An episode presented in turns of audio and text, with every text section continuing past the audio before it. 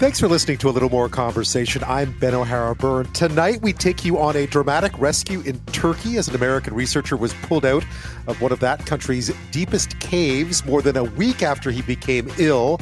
He was almost a kilometer below its entrance and too frail to make it out on his own. A Canadian caver and friend of the rescuee joins me to explain the complexities of that kind of operation. This is a common complaint. Things just aren't made as well as they used to be. It could be particularly true for furniture. Old stuff is indestructible. New things, they barely survive a move down the stairs. We find out why that is. It's time for a little more true crime, and journalist and author Robert Kolker joins me to discuss his book called Lost Girls about the victims of the so called Long Island serial killer and why it took authorities more than a decade to finally arrest a suspect. That happened earlier this summer. But first, with COVID cases on the rise, Health Canada has approved a new COVID 19 vaccine. Moderna's Spikevax is expected to be rolled out alongside other COVID and flu shots this fall in a campaign to fight respiratory virus season. We'll get all the details.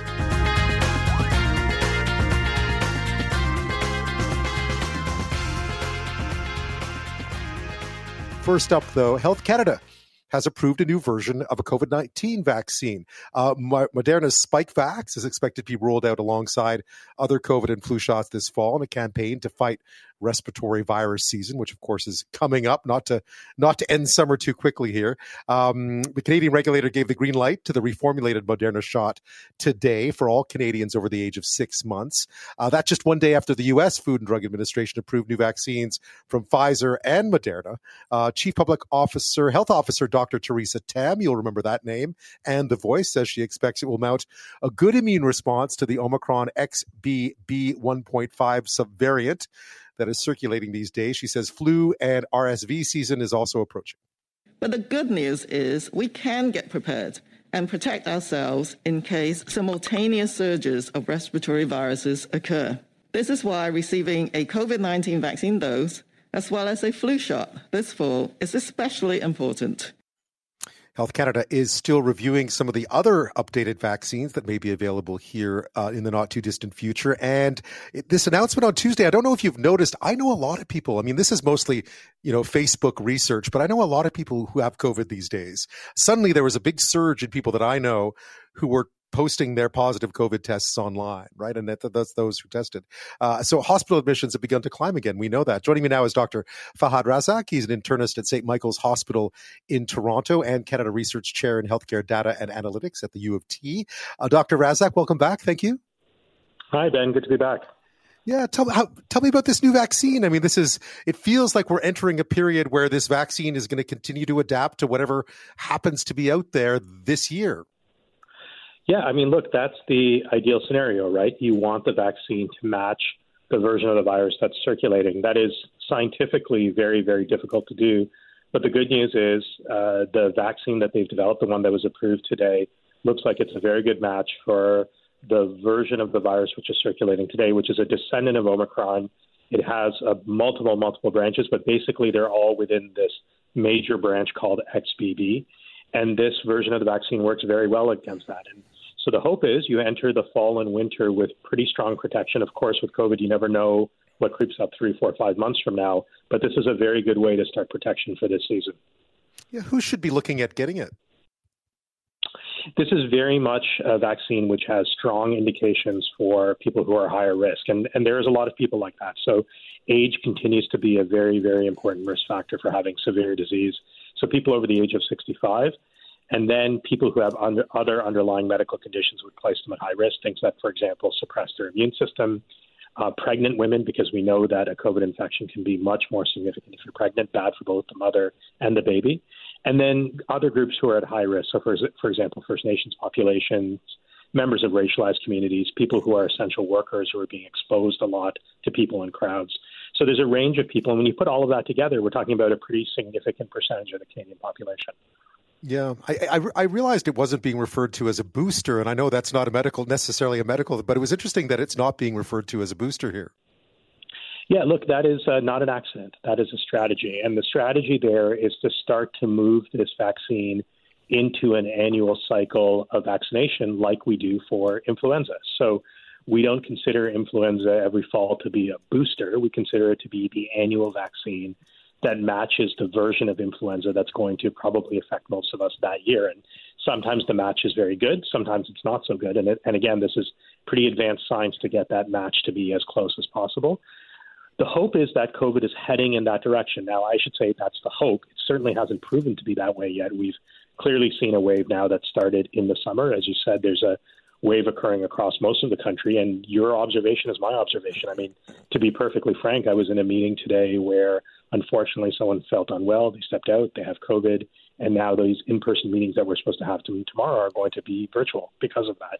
And so this is still very much happening. And you know, look, there's been significant advances. So this is certainly not the severe disease with severe pneumonia that first affected almost anybody, but it can still be very disruptive. And if you are high risk, it could still be a very significant illness for you. And of course, there's the risk of things like long COVID and other things where I, I think my philosophy on this is avoid infection where possible. Yeah. Tell me about this new variant because I've, there's been a lot of talk about that. I gather, I mean, the first case was announced in BC not long ago, the first Canadian case, I should say, which would suggest, given how little testing is going on these days, uh, that it's pretty much everywhere at this point. But what is this new variant and, and should we be, be worried about it? I understand it has, it's, it's, it's different. It's mutated quite a bit. Yeah, so there's so let me tell you why this new version, this new variant that people identified, you're right, uh, seen in BC and probably uh, in uh, across the country at this point, why people were especially cautious. So the the way that the virus continues to cause problems for us is it mutates. So we develop some immune protection, either we've been infected or we've had a vaccination. Our immune system's trained to see a certain version of the virus. The virus mutates until the surface of it looks sufficiently different that new infections start again. So the wave we're seeing now, new infections starting again. Now, normally that mutation process is relatively progressive. So you get a few more mutations, a few more mutations, and it's that slow and steady march of mutations. When you have a huge number of mutations occur simultaneously, you worry that that could trigger a significant wave. And the last time this occurred was Omicron, which emerged right at the end of 2021. It had more than 30 new mutations and caused the biggest waves we've seen in the pandemic. This version of the virus, again, had more than 30 new mutations. So it was very unusual. And that's why you had everyone from the World Health Organization to the Center for Disease Control in the United States to our own public health leadership say this is something worth watching. Now, the good news is, that, is yeah. after it was first identified, sorry, do you want me to go on about some of the. No, go on. Yes, please. Yeah, go ahead. Yeah. Okay. So the good news is that in order for a new variant like this to cause significant damage, it has to be more transmissible. And all of the testing right now suggests that it's not. And that's why it's probably less and less likely as days go by to be the cause of a significant wave. But it is why two to three weeks ago people were watching very, very closely. Right. So in, th- in, this case, I gather the issue is with these mutations, the immunity that you built up to it already doesn't recognize uh, this version of COVID this, the way it would others, so it doesn't have the same reaction to it. Uh, but it feels like we've already maybe passed what we were talking about maybe three, four weeks ago, which was kind of a worst case scenario. I guess just because it mutates doesn't make it uh, better, a better, and I use better, maybe fitter would be the better word. Yes, fitter is the perfect word. So, so most mutations make it less fit, actually. So most mutations, look, mutations are what cause cancer, for example, in, in animals and in humans. So most mutations actually cause damage to an organism, lead to it being less fit, lead to it dying early, or not procreating, or other problems. But when you have a virus where there's billions and billions of viruses in every single infected individual, so anyone who has a COVID infection, there are literally billions of COVID viruses inside that person that are replicating. And occasionally, mutations will arise which, instead of causing damage, actually give the vaccine advantages. And these mutations are the ones which have caused each of these subsequent waves.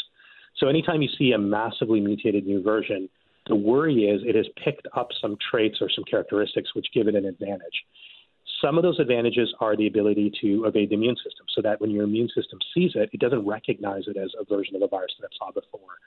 But other things that are that are needed for that virus to really become a significant problem is the ability to spread more aggressively, and that's where it looks like BA2.86, which is this this heavily mutated version, has not been it has not been as bad as people worried. It doesn't look like it can spread aggressively. So yes, it looks very different, but it doesn't look like it has the capacity because of these mutations to spread very quickly And that's probably why we won't see a significant wave from it. Uh, Dr. Razak, this is an interesting one because I didn't realize we were quite there yet when it came to trying to predict where COVID would be going in a way that would get us used. Because I guess part of the problem here is that people are now reluctant to get COVID well, we don't want to call them boosters because it's not, it's a vaccine, but they're reluctant to get that COVID shot. If you roll it into the flu shot, to the respiratory virus season uh, concept, it might appeal to more people. Yeah, the, the hope is that we get to a pattern of predictability so that a massive disruption that's happened these last few years where waves could occur at any time. You have summer waves, you have spring waves, you have winter waves. There was no real predictability about when these waves were occurring. And some of them were incredibly disruptive, even though they weren't in respiratory virus season.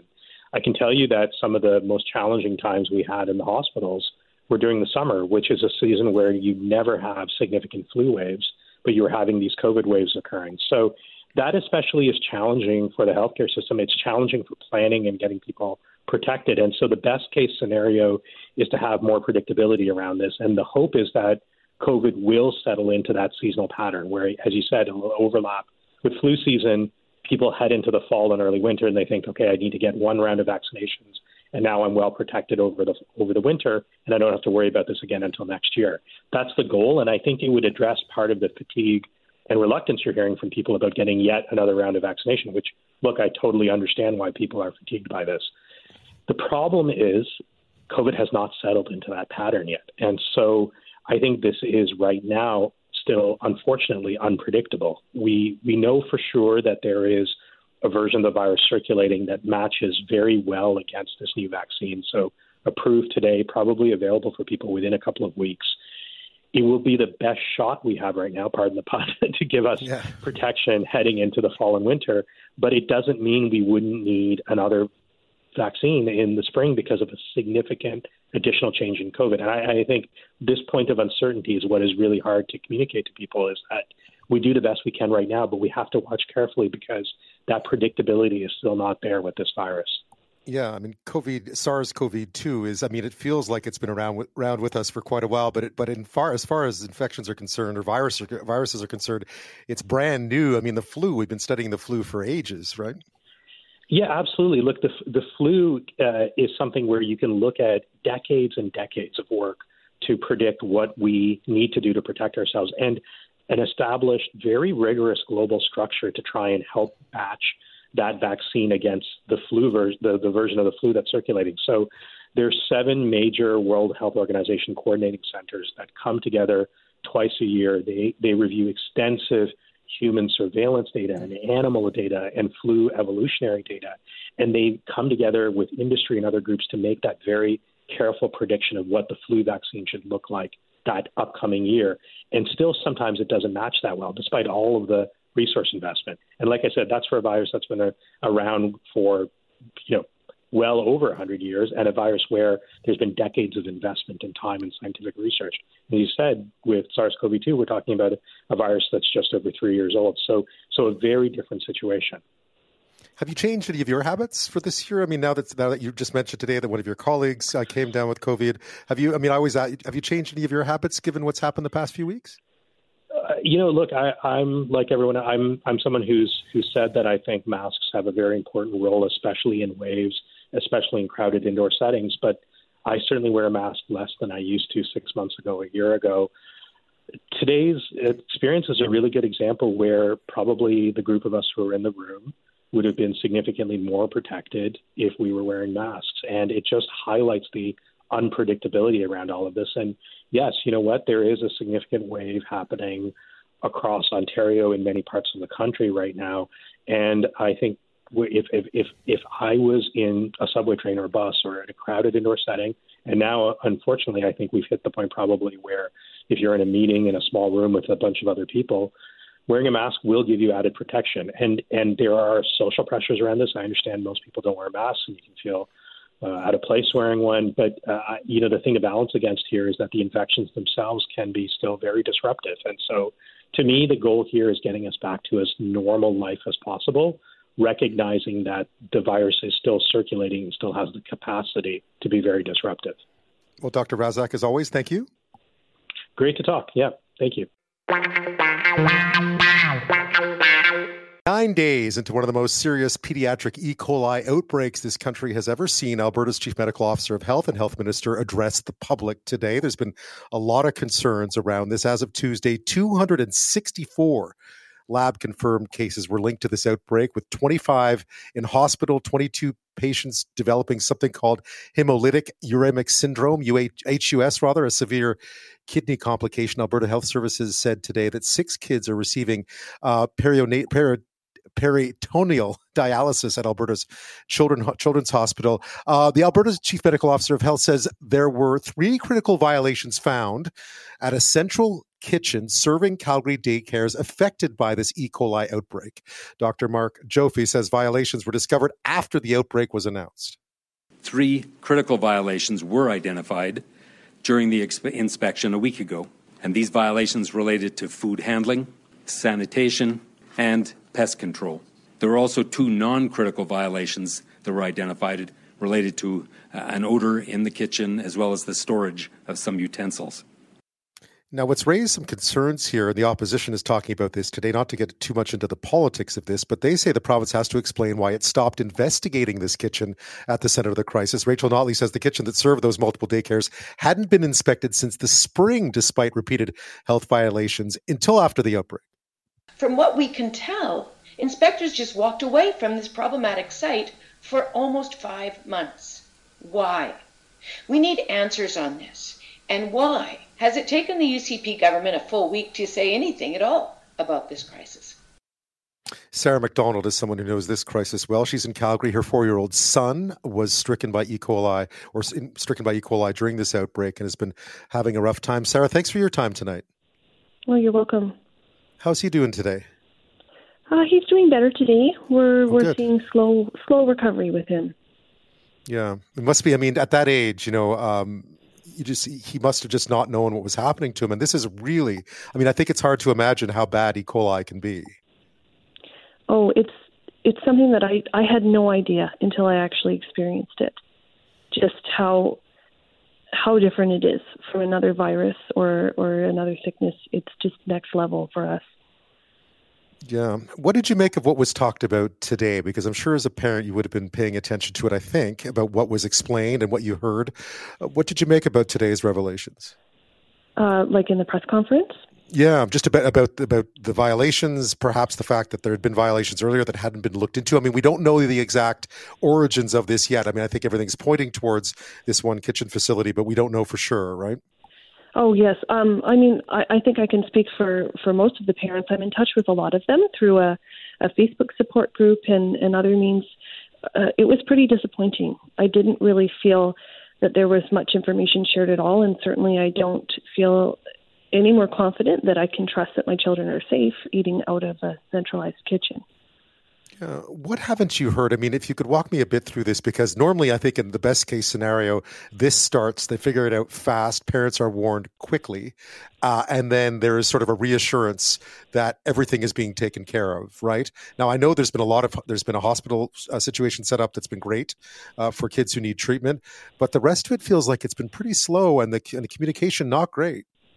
Yeah, I mean, just right in the beginning, as soon as the positive E. coli tests were coming back on Sunday morning, um, it wasn't until Monday evening that AHS sent correspondence to us as parents at the daycare, at least at the facility, uh, the New Brighton location where I am, that actually named E. coli as an as the culprit for the illness. Wow. And, and by then, I gather uh, your son was already ill, right? Oh, he was already admitted to hospital. Wow. And and we already had a positive E. coli test. I mean, we got our positive E. coli test on Sunday. And and you had never been and that word had never been mentioned to you by by the daycare itself. You hadn't heard that word mentioned by health services or anyone. E. coli. This is what it is. No, we um we got a correspondence from the daycare on Sunday evening that there was a gastrointestinal outbreak, and it came attached with a letter from EHS that also said gastrointestinal outbreak. It wasn't until Monday evening that we got confirmation from the daycare and from EHS that it was in fact an outbreak of E. coli. Wow. And I gather you're certainly not alone here because you've been talking to other parents as well about this. Oh, yes. I mean, we would have loved to know earlier because there's been issues with um, siblings infecting one another, because of course we know that E. coli is different from other gastrointestinal outbreaks, and it would have been prudent to know as soon as possible that that's what we were dealing with. I personally have an 11 month old baby at home. And so knowing, you know, that it was E. coli would be very important for me. Now, we were one of the first to find out. So in a way, I'm glad that we were at the hospital. It kept my son uh, separate from my daughter. But I definitely know that there were parents uh, responding to a, a post I had put on Facebook on Sunday morning saying uh, children are coming back with positive E. coli tests. So if you attend this daycare, please go to emergency. And there were many parents that I've met over the past several days or week that have told me, thank you. The only reason we went to the hospital was because of your post. We didn't see anything anywhere else. Wow. I mean that that's saying something, isn't it? If, if they had to read a, a, a, post on Facebook from another parent to get alerted to something, which is, as you pointed out, and and I think we know from past outbreaks, incredibly serious. I mean, there are kids on dialysis because of this. Oh yeah, yeah. It's it is. My my son was so sick. It's just hard to even imagine if you haven't seen it. I I I for a little while thought maybe we'll lose him. That's how sick he is. Oh wow. Now, is there anything that can be done now? I mean, I know that the um, you know the Alberta chief medical officer of health was out today. Is there anything? What would you like to see? Better yet, what would you oh. like to see done now? I would like to see some accountability. I mean, not just for the daycare, but for the whole system of keeping these daycares accountable. This kitchen had many, many citations, and I mean, even in the in the press conference today, it, it seems that the consequence of a citation is is nothing. It's first and foremost an educational opportunity. And that is really, really hard to hear as a parent because I don't think the health and safety of our children should be first and foremost an educational opportunity when it comes to keeping them safe. There should be consequences for having repeat citations because it strikes me through this, Sarah, that you're putting your child's health and safety, their lives, in someone else's hands, and you have to inherently trust them that they're going to do the right thing. And it seems like in this case, there were mistakes made, or at least there were gaps somewhere. There had to have been. Oh, absolutely. I mean, I feel like parents should be notified when the kitchen feeding their children at daycare has a citation. This is yeah. this outbreak is the first thing that has brought my attention to the citations of the kitchen because certainly there isn't enough um, consequence from from the inspections to motivate them not to uh, reoffend with their with their citations. So I'm I'm thinking maybe we need to mandate informing parents when there's citations in the kitchen because certainly we would be interested in seeing the kitchen cleaned up. Yeah. Well, what now? I mean, I don't imagine. I know some of these daycares are reopening. Some of the ones that weren't impacted, some of the ones that were, are going to reopen relatively soon. I don't believe your son can go back just yet, if I'm not mistaken. But what will you do next? It's a really difficult question that a lot of parents are struggling with because, on one hand, uh, my son really thrived in that daycare. The teachers were wonderful and we were well supported.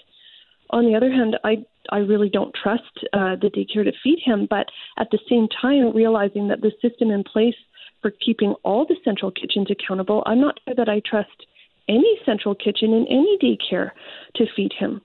So I think going forward, my plan is to send food from home for sure, because additionally, daycare is incredibly hard to find. Childcare is very difficult.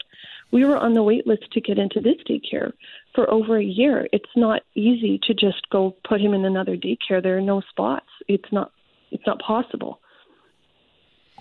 Well, Sarah, I'm, I'm glad to hear your son's feeling better because I know yesterday he was still a little under the weather. So I'm glad he's making, he's recovering.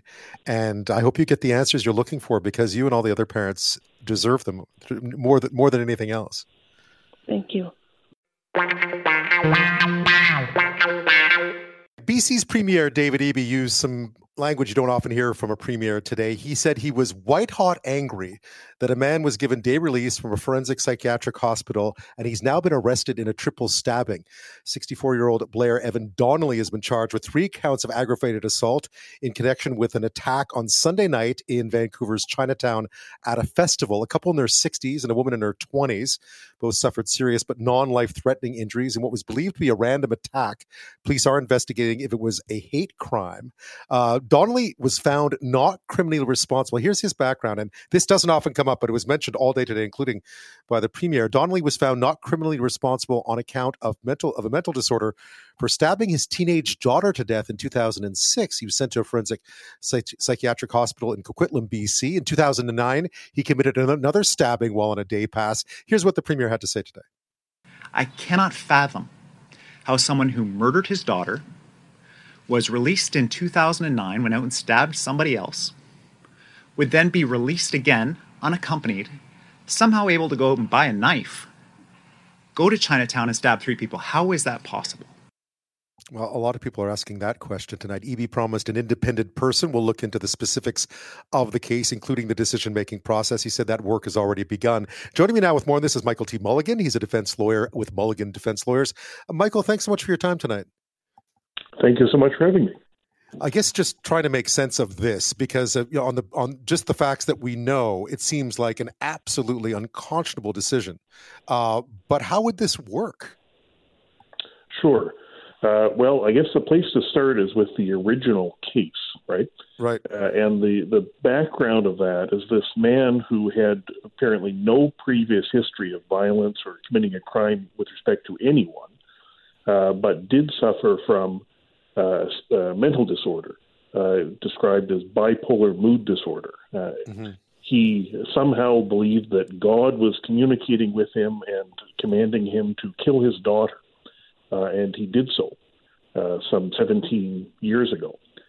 And the way the law works, there's no issue that he had committed the crime. Uh, but where you have somebody who's suffering from a disease of the mind, is the language caused, but like a mental illness, mm-hmm. such that they're incapable of appreciating what they're doing was wrong, right? And this man thought that he was being commanded by God to do this. Um, rather than sending the person to jail, uh, he would be he was found to be not criminally responsible, which results in the person going into a secure medical facility, right? Right. And when that happens, a person can remain there indefinitely. It could be for their whole life, right? Uh, they can only be uh, released uh, if what's called the review board determines principally that they're not going to be a, a, safety problem for the public, right? Right. Uh, the, the and I, I think board, that's yeah, that's where this starts to get complicated because clearly, uh, clearly, the, you know, disease of the mind is applicable here. I think what everyone's a little bit shocked about is how could anyone not have seen him as being a threat because he has in fact been violent before, regardless of the mode of, of why that is. Right. That's certainly understandable, right? I, I suppose, uh, without knowing the medical diagnosis, the previous incident was 14 years ago. And so you would need to look at what information did this review board have about this man's treatment and mental health over the last 14 years. That's really what we need to know. The review board is comprised of a psychiatrist, uh, a judge, retired judge or lawyer, and a member of the public that's neither of those, right? right. Um, the all of those, it's a provincial appointment. So all of the people on the review board would have been appointed by the current provincial government, including Mr. Eby, mm-hmm. which yes, it, which may which may explain the uh, sort of the visceral the effort to distance himself from all of this or the uh, anger over it, right? But all of those people that made the decision were all appointed by the premier, um, and they're appointed on terms of between two and five years. And so uh, the decision uh, that they that uh, board made um, would have been premised on a finding based on whatever uh, medical information they had about the man over the past 14 years of treatment. Uh, that releasing him at this point wouldn't have been a danger to the public. Uh, the way they did that was interesting in the decision. Um, the board can either decide to simply keep the person in the hospital they could decide to release a person into the community without any conditions. They're done, right? But in this case, it was a conditional release. They permitted the person to be released on the authority of the provincial, the director who was in charge of uh, adult forensics, right. um, and on various conditions. And so they delegated to some extent that authority to the provincial director, who ultimately would have made the decision to release the man uh, on the pass. Right. It feels like it's played into, I mean, and, and, and thank you for clarifying that because obviously, with a judge, a lawyer, a member of the public who sit on this board, that's a pretty representative board, right? This isn't one person making one decision. Uh, but you're, but if it was left up to the uh, to the provincial executive director of, of Forensic Psychiatric Services, I guess it falls into there too. What questions do you have about this? Because clearly the outcome is an outrage, but the process, the devil is always in the details, right? How did it happen? Usually there's a pretty understandable explanation, even though it never satisfies a soul. You're quite right. You know, there's no doubt about this. This was the wrong decision, right? There can't be any doubt about that. We have the outcome now.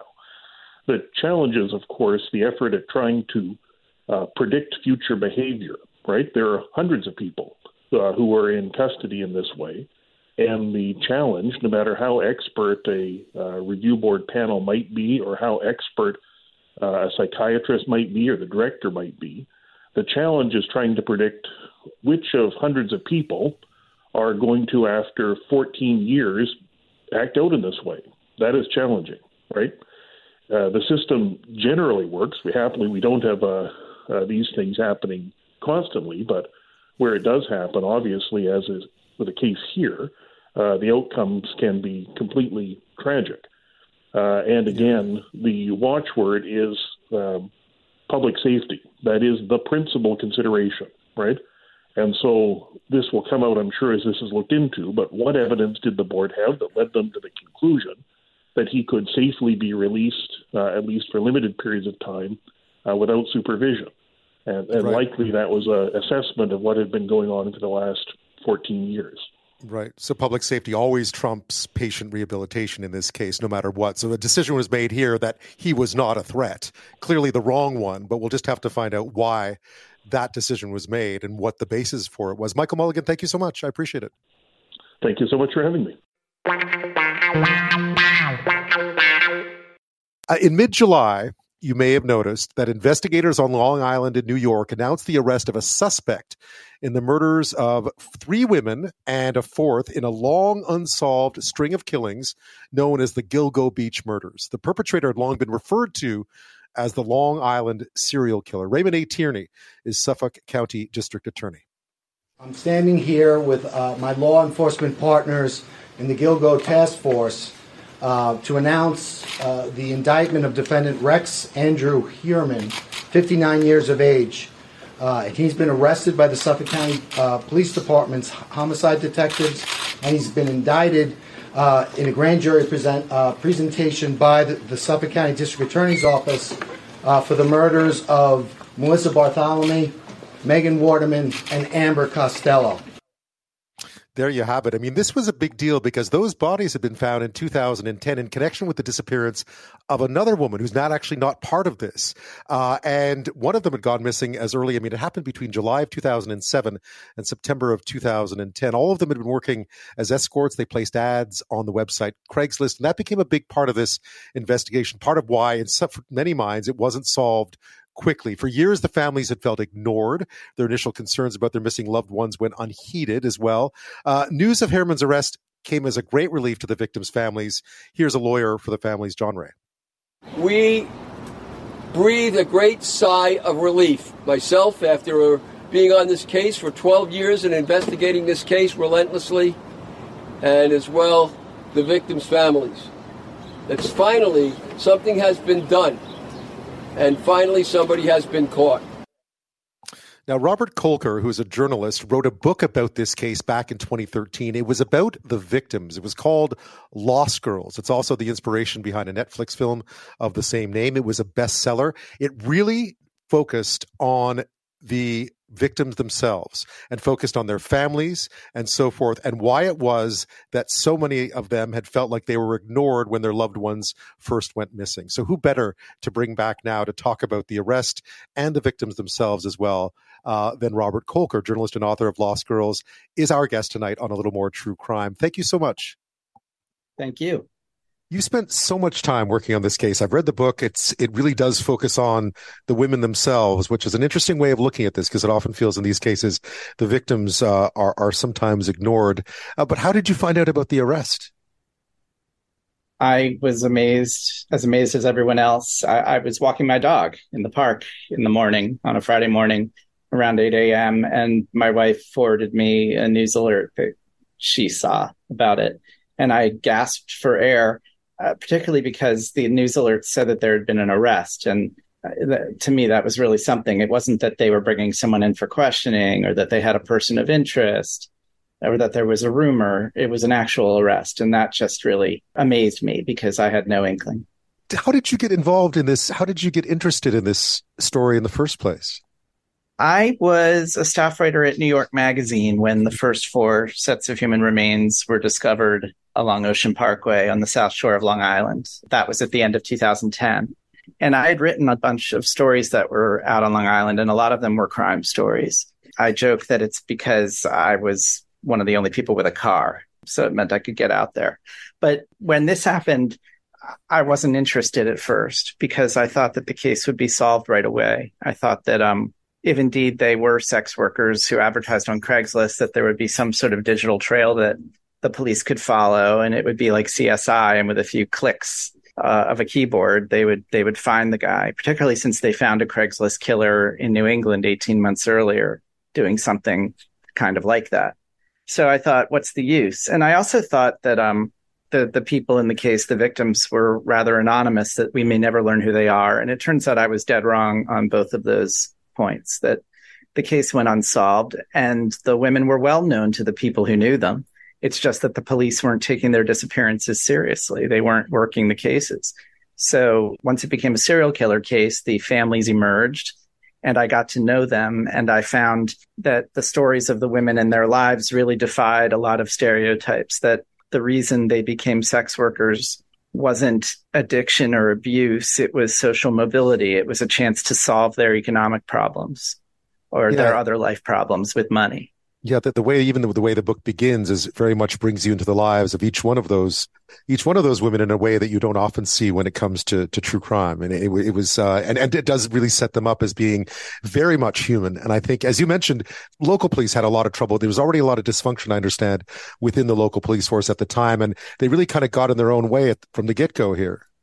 Yeah, the, the district attorney was at war with the police commissioner. They had dueling theories of the case that were was spilling out into the public. The police investigating the case weren't sure who was really in charge or what direction to go in. Some people in law enforcement didn't have a lot of sympathy for the victims. They definitely didn't have sympathy for the victims' families. It it got really um, bad and really slow from the start.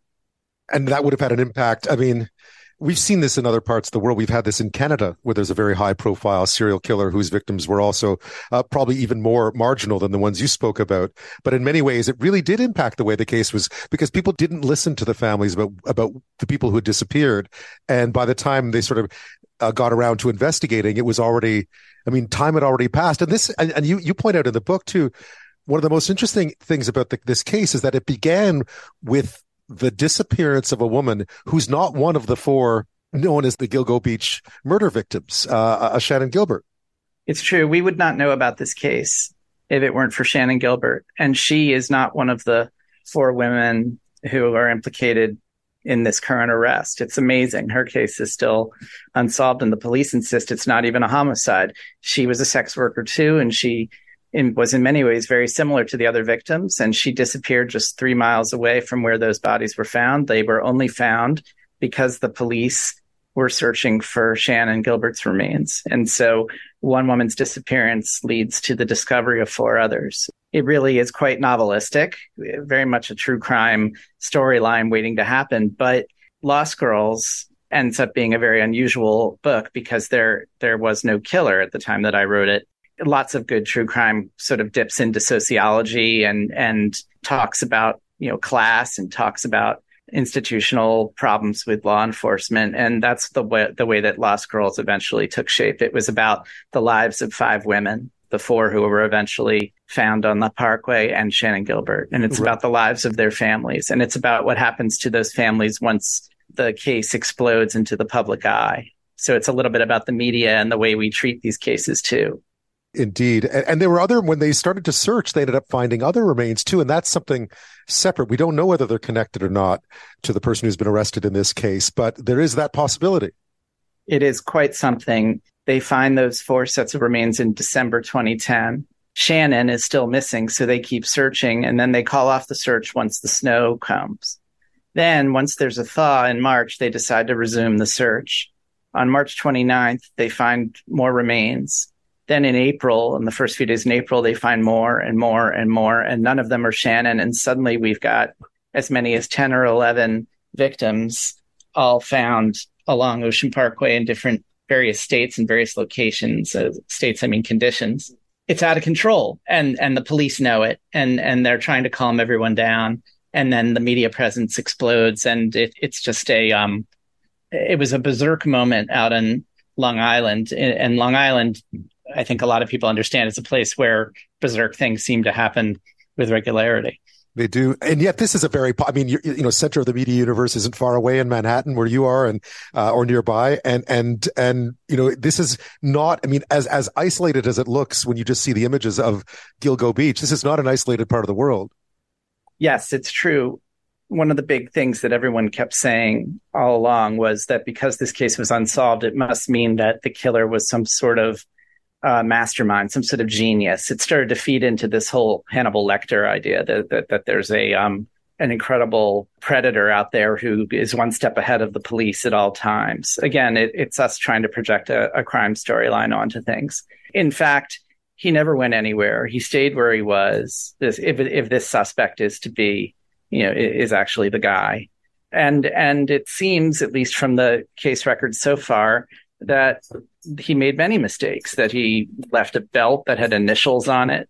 That's not what you do if you're a criminal mastermind. and um, according to the DNA, uh, uh, the reports on the DNA that matched up with him after the killings, he must have been, used a roll of tape that had been lying around the house because it had DNA from the family member as well. It, uh, it just seems, um, again, not not something a meticulous, incredible superhuman demon would do. So it interests me when when things don't quite fit the the storyline that way. Right. I just want to say that I'm grateful for the hard work that's been done. I'm grateful that today is happening, and I'm hopeful for the future. I hope that she's remembered as a beautiful young woman, not what her occupation was at that time, and she's loved and missed every day. Robert Kolker is with us on a little more true crime this hour. His book is called Lost Girls, the New York Times bestseller written in 2013, was about uh, the Gilgo Beach murders as they became known, the Long Island serial killer. Uh, there's been a suspect arrested back in just in July after more than a decade, 13 years after these murders uh, were committed. And we're talking about why that was, why there was such a long gap. But first about the victims, because you the way you portrayed them, each of them, is they all have their individual family dynamics, their social dynamics. They're all young. Uh, they all turned to Craigslist to do escort work for diff- very different reasons. They all had families who cared about them. Some of them were mums. I mean, you painted quite a, a rich image of, of who these women were and who their families were and who still cared about them. Yes. I, at the time that I was researching this book, even more than now, there was this sort of monolithic view of what sex work was like in our culture. It was somebody who was under the control of a pimp, somebody who was an outcast from their family, someone who no one had heard of for months, someone who might live off the grid, someone who worked on the street. And that really wasn't true uh, for these women. And that's in part because of the technological advances in sex work that smartphones and uh, even before smartphones, netbooks uh, allowed for mobility, and Craigslist allowed for someone to be their own boss, to um, you know completely free themselves of the control of a pimp and to be enterprising, but most importantly, to set your own hours and live your life the way you want to live it. And so you have situations where in towns like Buffalo, New York, or Scarborough, Maine, or Wilmington, North Carolina, you know, towns that had been never really recovered from the crash of 2008, towns where all the factories were gone and where the jobs were gone, towns where a young woman looking for work could either work at the you know, Walmart or Dunkin' Donuts, or perhaps put an ad on Craigslist and make more money in, over the course of a weekend than they'd make in a month at a traditional job. Uh, if you're experiencing economic shocks and you're in that position, and maybe you even have a kid to support or rent to pay that is back that, that you owe, then for some people it becomes an easy decision to make, one that they you know, sort of dive into because they know it will solve their problems. What I found with each of these five women is that sex work solved their problems at first, and then other problems come up. And obviously, they meet terrible, unfortunate ends. But it was interesting to me how they didn't fit the stereotype. To me, the stereotype is you get addicted to drugs and you have to buy more drugs, and so you resort to sex work. The addiction that I saw in some of the women in this book were were because they were trying to keep up the pace of the work, not mm-hmm. because uh, of the initial addiction. It was it was the money first. And a reminder, though, that even though they were using new means and, and that the circumstances were different than perhaps the stereotypes, the the vulnerability as was proven here, was still very, very much alive. In fact, in some ways, even more so because oftentimes they were out. I mean, some of them had drivers, I know, but they were very much out on their own.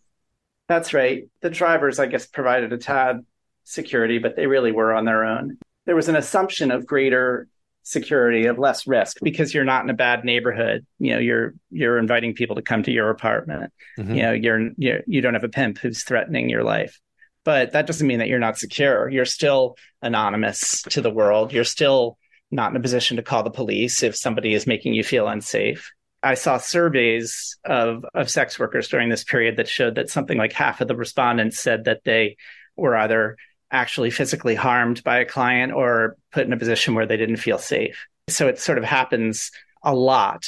And of course, for some unfortunate women like the women in this book, you know, the worst possible thing happens. Rex Heuermann is a demon that walks among us, a predator that ruined families. If not for the members of this task force, he would still be on the streets today. Bob Kolker is a journalist and author. His book is called Lost Girls. It is about the Gilgo Beach murders, the four victims there, and, and a fifth woman as well, named Shannan Gilbert, whose disappearance, although not directly tied to those four murders at this point, sort of prompted the search for her, prompted the discovery of these four women, the bodies of these four women, and many more uh, human remains in and around that area of Long Island. There has been an arrest uh, back in July and uh, the person in question has made court appearances as well. He's a 59 year old architect who had an office in Manhattan, had lived in this Long Island neighborhood his entire life, lived in the, in the house with his wife and two kids that he had grown up in, as far as I know. And in some ways, he had been hiding in plain sight for a very, very long time. What did you make of the arrest and, and who was arrested? I was expecting a more of a loner. I was expecting someone like Joel Rifkin, who was a very prolific serial killer on Long Island a generation ago, who, once he was caught, actually admitted to way more murders than he was suspected of and actually showed authorities where he had disposed of the bodies. He was, I believe, in some sort of landscaping line of work, which meant that he basically drove around with a truck with landscaping equipment all the time. He was alone all the time. He didn't have to talk to people. He could stay unnoticed. And that's what I really thought was going to happen here. It would be someone like that. Instead, you have someone uh, like this suspect who, uh, you know, has a public facing job. He commutes to Manhattan and he doesn't just have a drone job. He has a business that where he deals with, you know, some pretty public, pretty powerful people, the mm-hmm. condo and co-op boards that run big buildings, buildings that have very, you know, wealthy residents, buildings that need a renovation done and he consults on it.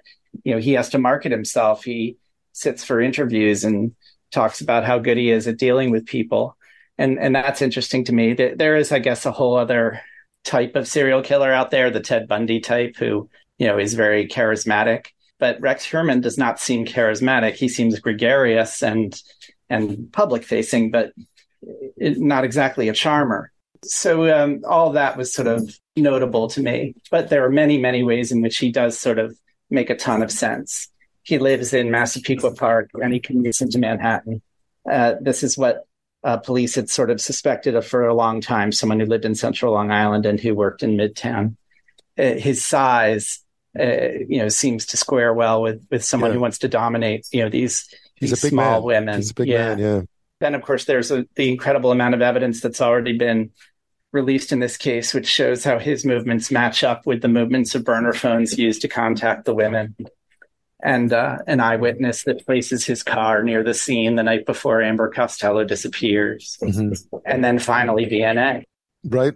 The, the, the DNA on on the, uh, the the and the hair they literally found a hair as well. It's interesting though because he lives nearby, and yet he was on no one's radars. I mean, I, I think the name came up at some point, and you mentioned it in connection with the vehicle. A, boyfriend of Amber Costello, one of the four women who was killed, had mentioned her being contacted by a client the day before who sort of looked like an, a bit like an ogre, he said, and drove this green Chevy Avalanche. And I guess that's when the name starts to appear. But do you have any I mean, when you were writing the book, clearly there were no leads as to who this might be. And yet it feels like there he was. There he was the whole time and not too, too far away. Yes, to me, the, the question is how does he avoid detection? Is it because he's smart or is it because there was some dysfunction in the investigation? And it's kind of, you know, not even a hard question to me because uh, having observed this for so long, I saw I saw institutional apathy and misogyny that slid things down, and I saw um, a, a, certain amount of corruption. There were many, many years where the Suffolk County Police Department was, where the highest ranking uniformed officer was a severely corrupt guy who was sort of running the place like the KGB and keeping the FBI away from the Gilgo Beach investigation because he didn't want the FBI looking over his shoulder. And then um, now we see there's signs of incompetence. There's there's a tip about a Chevy Avalanche and about a man who looks like an ogre. And this tip sits in the case file and just basically disappears from view for 12 years. Wow. Um, it, it's not just that they couldn't find the avalanche back then, it's that then they stopped talking about it. Commissioners would come and go, detectives would come and go in and out of the investigation, and nobody talked about this car ever again. It disappeared. So you, you have to wonder exactly what was happening. Also, there's the, the big the big piece of evidence in this case. It turns out winds up being the cell tower data. That if you hmm. have burner phones that are um, being used to call these women, the idea would be to check the cell towers where those phones have registered and see what other phones were pinging at the same time. Because if you're the killer, you may also be carrying around your real phone. Right. And that could give you a trail of a bunch of likely suspects. There was almost no significant work done to try and narrow down the number of possible commuters uh, of a certain age, a certain gender who you know were going from Central Long Island to Manhattan. There was basically next to no effort to try and find those people for years. And then once they did get into it, there was pushback from some of the te- detectives on the case who didn't think this was the right way to go. It turns out that once they finally had that data in place, it proved incredibly useful for um, you know figuring out if Rex Heuermann was a promising suspect. And and in it's a shocker. I mean, it's a real eye opener. It's crazy. It's mind blowing. It's you know quiet Massapequa Park. The guy's been quiet, never really bothers anybody. Um, we're kind of shocked. Bob Kolker is an author and journalist. His book is called Lost Girls. It is about the disappearance of, or about the murders of four women uh, on Long Island, whose bodies were discovered on Long Island back in 2010. And uh, this case has now been, it lay cold for more than a decade. And there's now been an arrest. An arrest was made in July of a 59 year old named Rex Heuermann, who is a architect who lived in Long Island, not far from where the bodies were found, um, and had for his entire life worked in Midtown Manhattan, is quite a well known architect. He was sort of hiding in plain sight. And finally, when the police reached out for help and put a big emphasis on this, created a task force a few years ago. Uh, it didn't take them that long to actually find a suspect, and they kind of worked backwards from there. We're talking about how that happened, uh, the women themselves. I wonder, reading the interviews that you did with the families, at some point they must have felt that this was never going to be solved, that there was just no way that this was going to be happening, that that this would happen, and that that would have compounded some of the injustice they would have felt about not being listened to from the get go. I was amazed when I first met and talked with them about uh, the peculiar position that they were in. It was really interesting to me. You have, you know, people whose you know daughters and sisters are engaging in behavior that maybe they wouldn't do themselves, but like a, what a lot of us do when we have family members who we don't necessarily agree with their decisions, you don't want to drive them away, so you just sort of keep them in your life. Then one day, let's say that person disappears and the police can't be bothered to look for them because they're over 21 and make their own decisions and they're engaged in sex work and it's you know not an area that the police particularly think necessarily is worth looking into. And for any number of reasons the cases go cold. And then years later the remains turn up and suddenly it's a national story an international story. Mm-hmm. and the world is beating a path to your door to ask you about your you know your daughter or or your sister who has disappeared and suddenly you're excited because now maybe there'll be some movement in the case. But at the same time, everybody's calling this person who you lost and loved a prostitute.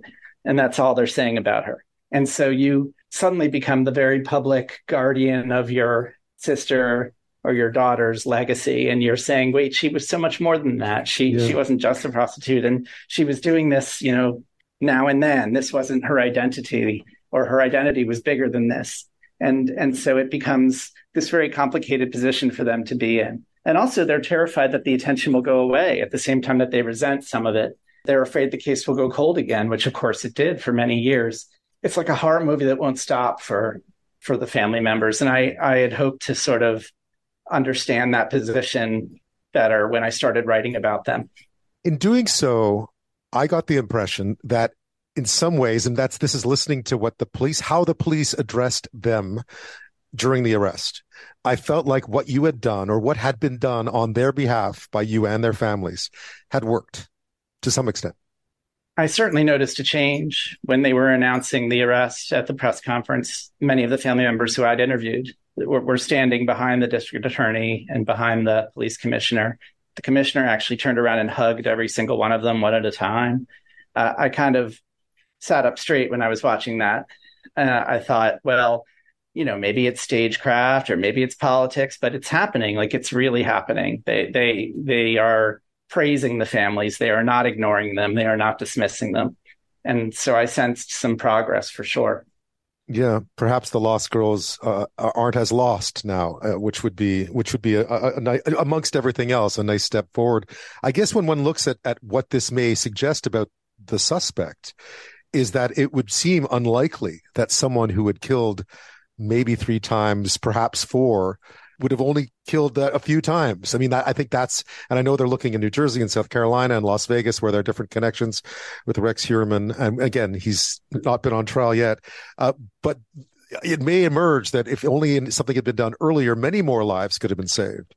It is dreadful to think about it, but mm-hmm. he had 15 years, it seems, if you count back to when Maureen Brainard Barnes disappeared in 2007. He had 15 years where he was operating without you know anyone stopping him. So is it realistic to think that there are only four? Is it realistic to think that he would have quit even after the case went public? I'm not so sure. And it's possible that we will learn that there are more. And then the consequences of the dysfunctional investigation will become clear. Yeah, I guess that was when you when you look back at the book, the success of the book, the movie, uh, all that was told about this story. Uh, a lot of it, you point this out, a lot of it because of where it happened, right? You are, I mean, it is essentially part of New York's media market, Long Island. But how do you how do you digest it all now that there's been an arrest, and we're I guess we'll learn a lot more uh, at trial. But how do you look back now at this this last decade that you've been working on this? I've been a reporter in New York for 30 years. Mm-hmm. And so I smile a little when I think about that that issue that happens. Like something something wild happens in New York and the first reaction is how could this happen? And then the second is how could it happen here in New York of all places? But I think New York is not so exceptional. Canada has worse serial killer cases. There this happens in so many places. But yeah that that contrast exists. Um, people people would look at this case and say, it's the media center of the world. How could he have gone unnoticed for so long? He must have been some sort of monster. I think the truth is more interesting than that. And I think the truth about the, the victims was more interesting than the fact that, than the idea that they might just be plot devices in a serial killer story. And so, to the degree that my book and the, and the movie that was based on it were successful, I really hope it's because it put a human face on a lot of these people. I guess that would be what you would like. I mean, if there's a lesson to be learned, if in fact this suspect is is in fact found guilty uh, and the evidence points that way, I guess the, the that that is the lesson to be learned in this one that perhaps we've that we don't ignore that we don't stereotype victims and then write them off, right? Because too many serial killers for too long got away with killing because that's exactly what we all did. I certainly hope that's the case. Are you hopeful? A little bit. I mean, I I, I don't want to. I think the the temptation with a huge story like this is to fall into sort of you know pulp fiction type tropes and to say mm-hmm. they were lost angels or you know they were bad girls who ran into the wrong bad guy you know these were people people who were you know facing particular economic challenges and were finding solutions to their problems and did not expect to get killed And this is a society that decided that when they were in danger or at risk, it didn't matter. When they disappeared, it didn't matter. And finally, once their bodies were discovered, their lives didn't matter still. All that mattered was the killer, the killer, who is the killer. It, it, the, we sometimes shoot ourselves in the foot with these storylines. And so I wanted to try a different storyline this time. There's an awful lot of gray in, in your book and not black and white. And it says an awful lot about modern America, to be honest. Yeah, and that it's not just a police story; it's a media story and a culture story. I, I, I was out there at Oak Beach and and next, standing next to all the media trucks at some press event there, and one person working at the media truck turned to another and said, "I can't believe they're doing all this for a whore." So, so it's yeah. everywhere, and um, important to acknowledge that. Yeah. Well, Bob Kolker, uh, thank you so much for sharing the story of the book, and I guess we'll wait to see what happens with the conclusion of this of this case as as at last there's been an arrest. Thanks for talking with me. I appreciate it.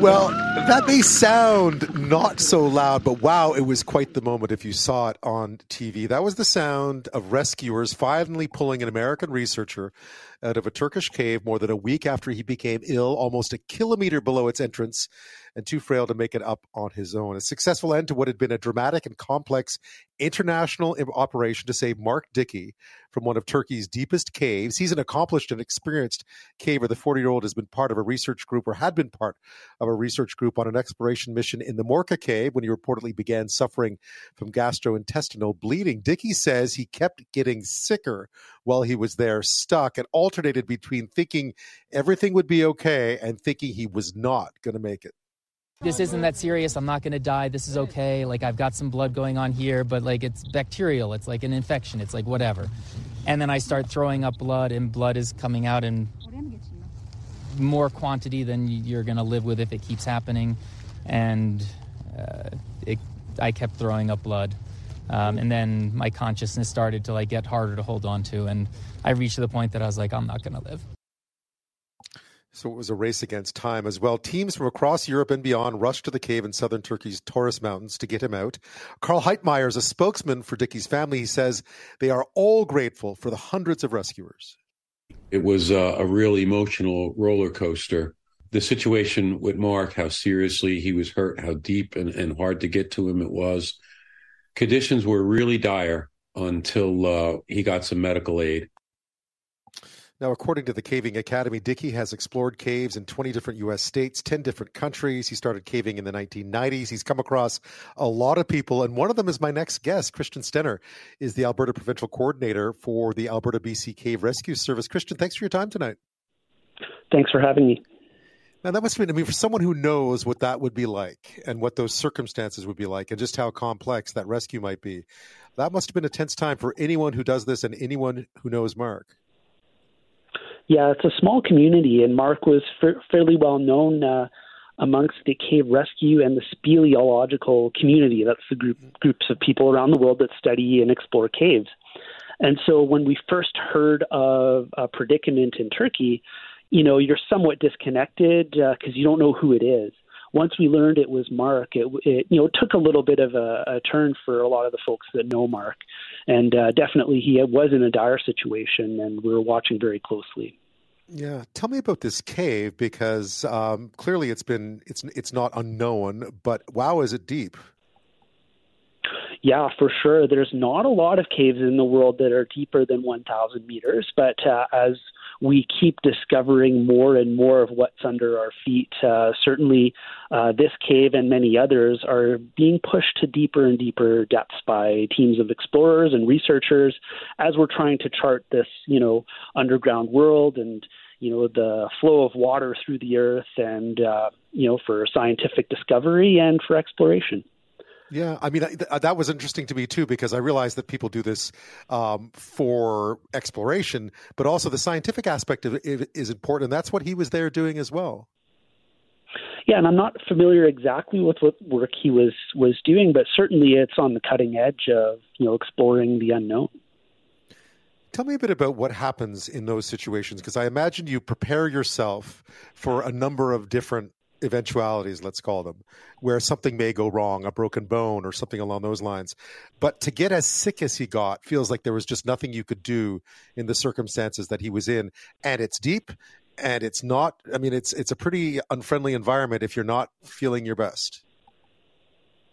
Yeah, certainly uh, cavers who are responsible will take lots of precautions to make sure that they're you know well equipped and well trained and well prepared for things like injuries and other you know hazards that that you, you may come across. But to have something that's kind of more like a medical issue that anywhere else in the world you just walk into the hospital or you'd call up the ambulance worst case you get a helicopter to fly you you know in a you know a life flight that you know gets you there quickly that sort of thing can't happen if you're underground. So that was really the enemy was time and and getting him that medical support for the issue that he was having.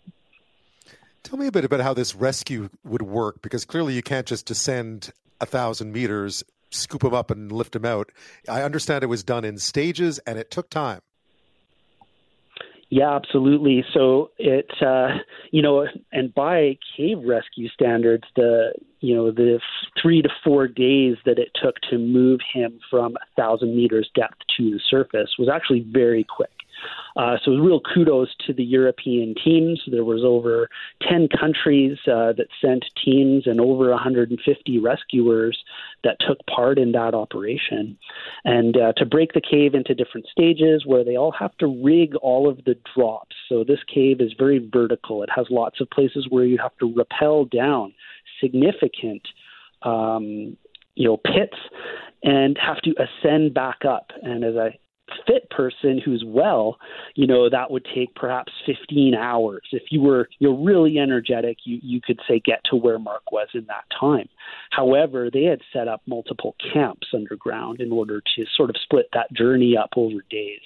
Uh, and that's what a, what a person would normally do. So you can imagine if you were injured and you just need to raise the alarm to get help that it could be 15 hours just to be able to get to a place where you could say make a call for assistance so between that and between the time it took to rig the cave to bring mark out in a stretcher these all took you know many people and and a lot of resources and time Right. One of the things that impressed me, and it always does in these circumstances, is the sheer number of people with the expertise to do this that turned up to help when called. They were there, right? It seemed like everyone was just went right there and and got to work. Yeah, and it's it's again kudos to the caving community and the cave rescue community in Europe that uh, you know all the different teams in the various countries uh, came together to you know support this exercise, um, and um, you know, they have to do that uh, on invitation by the government of Turkey. Mm-hmm. So there had to be an outreach to those teams to come and uh, be part of that uh, rescue effort because, as you said, it takes a lot of people.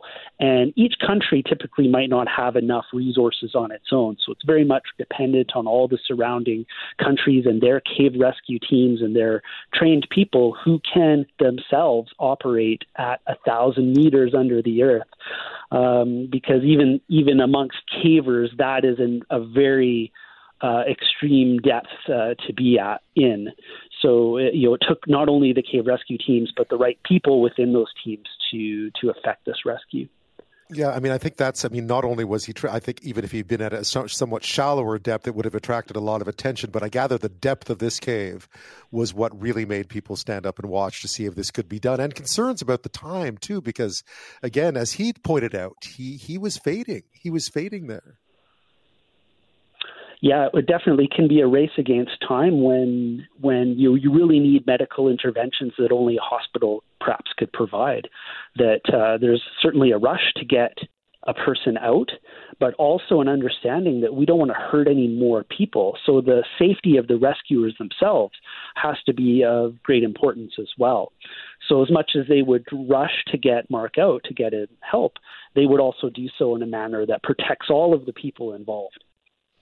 I gotta tell you, I don't know what to say. This is this is overwhelming.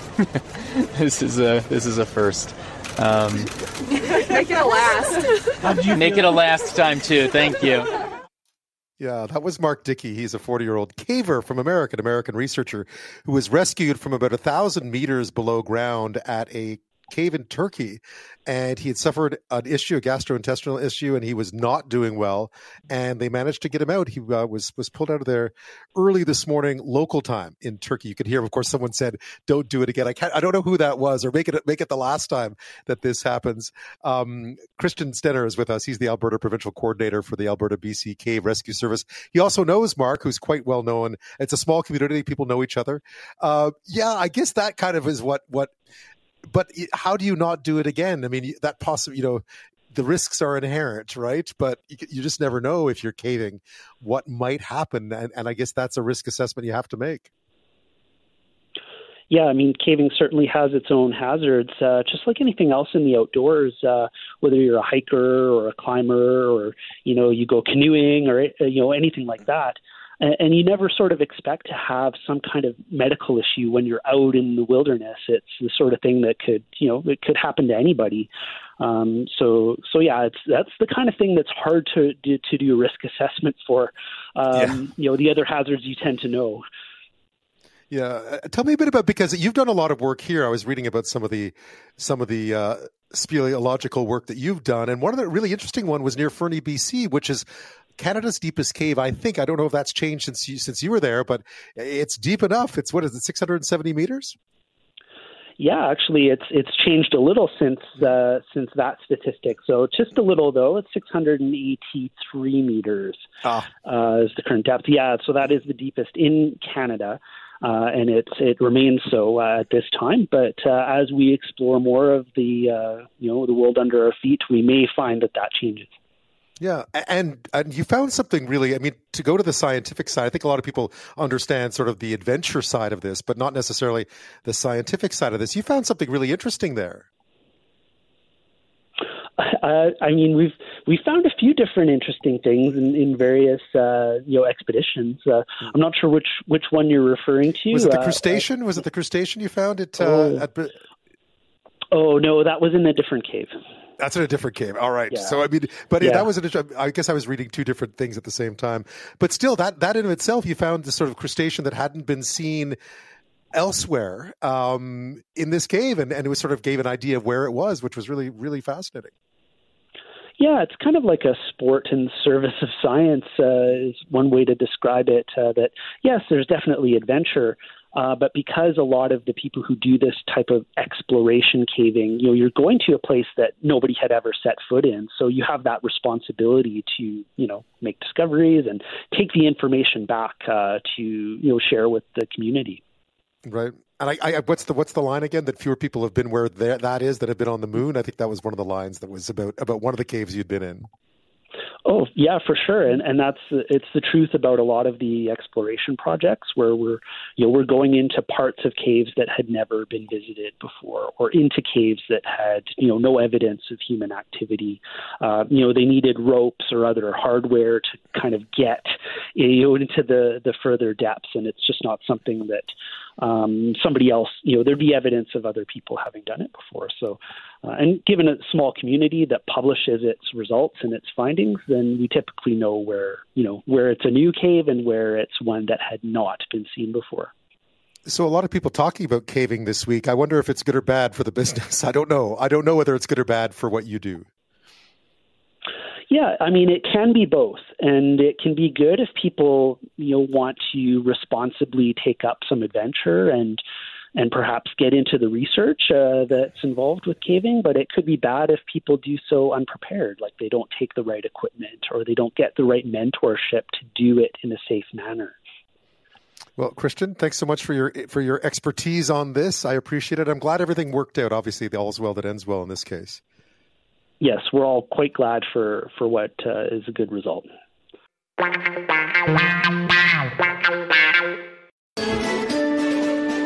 These Swedish furniture designers sure have some far out ideas. I mean, a green table. I wouldn't have thought of that in my wildest dreams. And these beanbag chairs look so comfortable. Uh, hey, there's someone else in here. Arr, she swallowed me whole.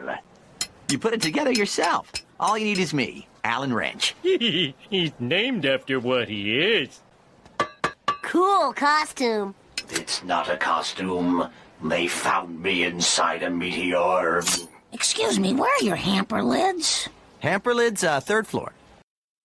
There you go. I'm, not going to pick on one company here because I think all of us have some IKEA furniture. Probably most of us have some IKEA furniture somewhere in their house. I'm just not very good at putting it together. So mine, if I talk about flimsy furniture, my IKEA furniture happens to be particularly flimsy.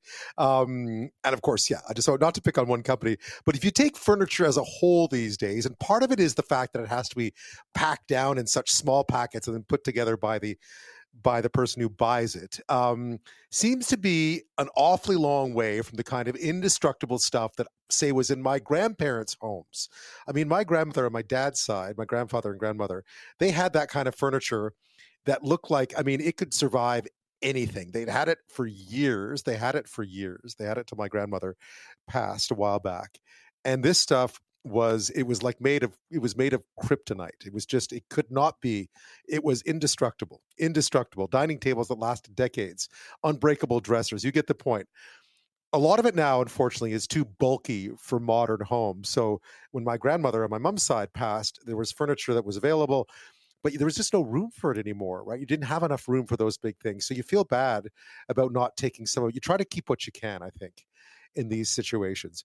But it still begs the question um, the point is that 50 or 60 years after it was made it's it's you know a polish away from being in pretty pristine condition even the stuff that was mass produced back then forget things that you were had custom made. Consumers are, as i was mentioning consumers are a lot more fickle these days right? Quick to change styles people watch all those shows you know follow trends much like fast fashion fast furniture furniture itself is following suit and that means we furnish our homes um, with what has also become quite a lot more disposable, right? On the manufacturing side, though, that starts to reflect in what we buy and what we own. Cheaper labor, flimsier materials mean many bookcases these days, not to, or other items of furniture, would have trouble surviving a move down the stairs, let alone be passed down to future generations. So, what is going on here? What is the answer to this furniture question? Coco Ree Lemery is a furniture designer, owner of Studio Cloak. She's worked for brands such as Pottery Barn and West Elm. She's currently a visiting prof of furniture design at Purdue University. And Coco joins me now. Thank you so much. Thanks for having me. This is a really interesting topic because I think it's one of those ones that we talk about and we're not sure if it's actually true. You think, oh, well, you know, it's, you know, things were better then. They're not as nice now. Uh, but we're not imagining, we're not imagining this, are we? No, not at all. I mean, furniture has gone down a really interesting path, even just recently. So it's a phenomenal topic. What has changed? What has changed? Because I mean, obviously, I grew up, I've been, you know, I'm in my early 50s. So I grew up with my grandmother's furniture, which, you know, would survive a survive a nuclear blast it was so well made through to sort of the the, the mass produced stuff of the 80s and then the ikea the ikea phenomenon the build it yourself so it feels like i've seen it all transform what's happened lately so I think it's important to note that prior to 1950, if you ordered furniture, you would go to a furniture store, you would work with a carpenter, and you would come back with like a lead time. Maybe a few months later, you would get your furniture delivered. Mm-hmm. So I'd like to emphasize that you can still order furniture like that today. And if you were to do that, the quality is going to be on par, maybe even arguably better because now we've got things like synthetic glues and whatnot. Mm-hmm. But really, it's kind of after the era of you know the 1950s we're introduced to plywood throughout world war ii hmm. our materials get worse right we're introduced to different types of particle boards like mdf in 1986 right and um, osb is hmm. also introduced in the 80s and so you're looking at material degradation largely, but you're also seeing the really pivotal turn with Gillis Lundgren in 1956 hmm. invented flat pack furniture. And right. he was one of the first people from IKEA. Right. And what, what does that do? It opens up shipping. It creates a world where you can buy furniture on a global level, but you are sacrificing on quality by doing that. Yeah, you were mentioning that that you know, even a fraction of an inch smaller when you pack it like that can mean the difference between, you know, it may makes a massive difference when shipping it is as important as what it looks like when it gets there. Exactly. I mean, packing that crate so efficiently is just so, so important. And like weird things like a, you know, making sure all your lampshades can stack and nestle within each other. It's just so critical um, to make sure that you can hit your margins largely. Right. Tell me a bit about some of the changes we've seen more recently, because I, I think rubber wood has become one of them. I think I, am not quite sure what it is even, but we started well, to see. wood actually yeah. comes from the rubber wood tree, so I want to mm-hmm. be very clear about that. Yeah. Um, and what we have seen recently, honestly, the most recent thing is the um, Chinese American you know 1999 the law that like kind of opened up world trade before that point you had 60% of furniture was made in basically south carolina right, right? Where that high point area after the 10 years after that you lose half those jobs are lost largely during the obama administration and a lot of things just pivot over to um, asia right and that's a combination of india and china and in, you know, certain areas, you're going to have rubber wood. If you're manufacturing outside of Indonesia, you're going to be using mindi, mm-hmm. all of which are good woods, but they're just less quality. They're not the kind of traditional American hardwoods that we know and all love so much, right? Right. I guess most of that is so they can pack it, right? So that you can take out that Allen key and build it at home. Badly, it's also what's case. native to their region, right? Yes. I think that's the big thing is um, we are very fortunate at, to live in the environment that we live in, have these really beautiful natural resources. And particularly when it comes to lumber, we're a very fortunate country. So I think that there's also that. And, and it's interesting that I mean I think you mentioned a couple of different things that have happened, both from your perspective as a designer, which we can talk about in a second, but um, for consumers too, they've changed their attitude. Furniture went from being sort of uh, an heirloom, something that was passed down from generation to generation, to being almost as disposable as an iPhone, you know, almost as disposable as a something, an electronic good that you would get rid of once it became somewhat obsolete.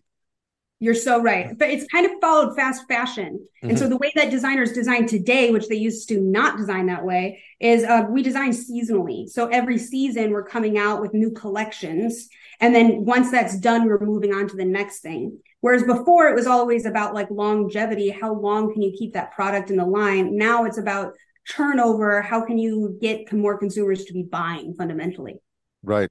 And that must be difficult as a designer because, of course, you want to design nice stuff. Uh, at the same time, maybe unlike fast fashion, well, maybe a bit like it. I mean, you're, you're the quality of the the quality of what's being put into what you're designing. I imagine becomes less than what you would hope it would be you're just having to design so fast that you're not able to flush out those details. I gave an example of uh, the day after we went into lockdown, I had to design like two different desks and uh, collections for you know desk accessories and stuff like that. And that's like a normal day. It's just that where my focus was was shifted right because of lockdown. It's remarkable though when you think about it you're right. It's remarkable how fast and when when one thinks of fast fashion it's remarkable how quickly uh, the furniture industry pivots these days, or how how fast it can move from one thing to the next based on what's happening out there. Right, and it's amazing how much people are really dedicated to certain trends, and those trends turn over really quickly. You know, even like uh, you know when you look at home renovation or redoing your kitchen, things like that, that's when a lot of furniture sales fundamentally take place. And I think that there's more of a pressure to be keeping up, right? And there's this there's this weight that people feel of I'm redoing my kitchen will it be relevant five years from now, right? Because everything is evolving and changing so fast. Yeah. And, and when, when you look at consumer behavior, then that becomes part of the. I mean, you look at all those renovation shows. I mean, consumers' uh, insecurity with what five years from now might look like tends to drive a lot of this as well. I suspect. Right. And insecurity of resale value. So much of what you put in your home reflects resale value. And so you're playing this really interesting game where you're trying to furnish it for a very low cost, but you also want to find like the right neutral things that other people will be um, attracted to. Yeah. What do you think the long term impact of this is? I mean, you know, I, I if, I, obviously you weren't designing furniture in the 50s none of us were around back then but if you look at sort of the history of what furniture became you know you see famous people's writing desks right they still stand to this day and you think wow i don't know whether someone you know someone's writing desk today will survive Right. I mean, I am genuinely hoping there's a lot of people that are doing work sustainably and a lot of people that are using recycled materials. You want to hope and believe that people are attracted to that enough where they're willing to put their money where their mouth is. Unfortunately, the data kind of says otherwise, right? Um, if you sell one product that's not recycled versus one product that is, that'll shift the consumer. But if the recycled product costs more, it won't shift the consumer. So it's one of those really interesting things where we at we are at a pivot point. You know, we need these cheaper materials. We have a housing shortage. There we need to be able to develop our society so that all people have access equally across the board. And now the question is now as consumers, how can we adjust the way that we're purchasing so that we also are making sure that we're doing what's best for our world? Right. Because I'm, I mean, so much like we talk about fast fashion and landfills all the time. We rarely talk about fast furniture and landfills, but I suspect a lot of, you know, when that IKEA, no, no offense to IKEA here, because I've had more than my fair share of IKEA furniture over the years, but when that IKEA dresser finally falls apart, it goes into the garbage, right? Yeah, and they are they have a sustainability program that they're working with. I have no idea how successful that is, where they're trying to take back IKEA I- items and right. re- reuse them. Um, but yeah, I think that there's, um, and then there's the other side of it where anyone who's lived in Manhattan or these bigger cities, the moment you put a piece of furniture out on the curb, it usually is getting scooped up. Right. So hoping that there can be enough durability where it can get a second and third life before ultimately it ends up in the landfill. We talk a lot these days about reshoring, you know, bringing bringing production of certain stuff back. Um, I'm, I, you know, I know for a fact that you, you're right. You can commission furniture the same way that your great grandparents did, you know, 100 years ago if you wanted to. It's just a lot more expensive. Um, I suppose at some point there may be the case for buying stuff that lasts again, maybe. Yeah, I mean, the reason why High Point was such a big market was because it was right by the Southern Railway, right? Mm-hmm. And so it was easier to ship goods that way. And, you know, we've done a few things in America that has shot us in the foot, like the Jones Act, not being able to ship via boat. Mm. You know, they're big, bulky items and they're usually made regionally. So if we could maybe adapt the way that we're thinking about it to more of like a I'm buying within my region, um, you can really have a significant impact on what you're doing that way. Yeah, I, I, guess it's always really tough for them to compete in the mass production uh, uh, market against the likes of of what happens in China or elsewhere uh, in the world right now, wherever less expensive labor exists. Right. Well, there is that's also partially a fallacy. Like a lot of the times when I um, I'm designing furniture for these major companies, um, a lot of the times they'll do runs of 50. So your furniture that you're using today is actually way more handmade than you might realize, right? Really?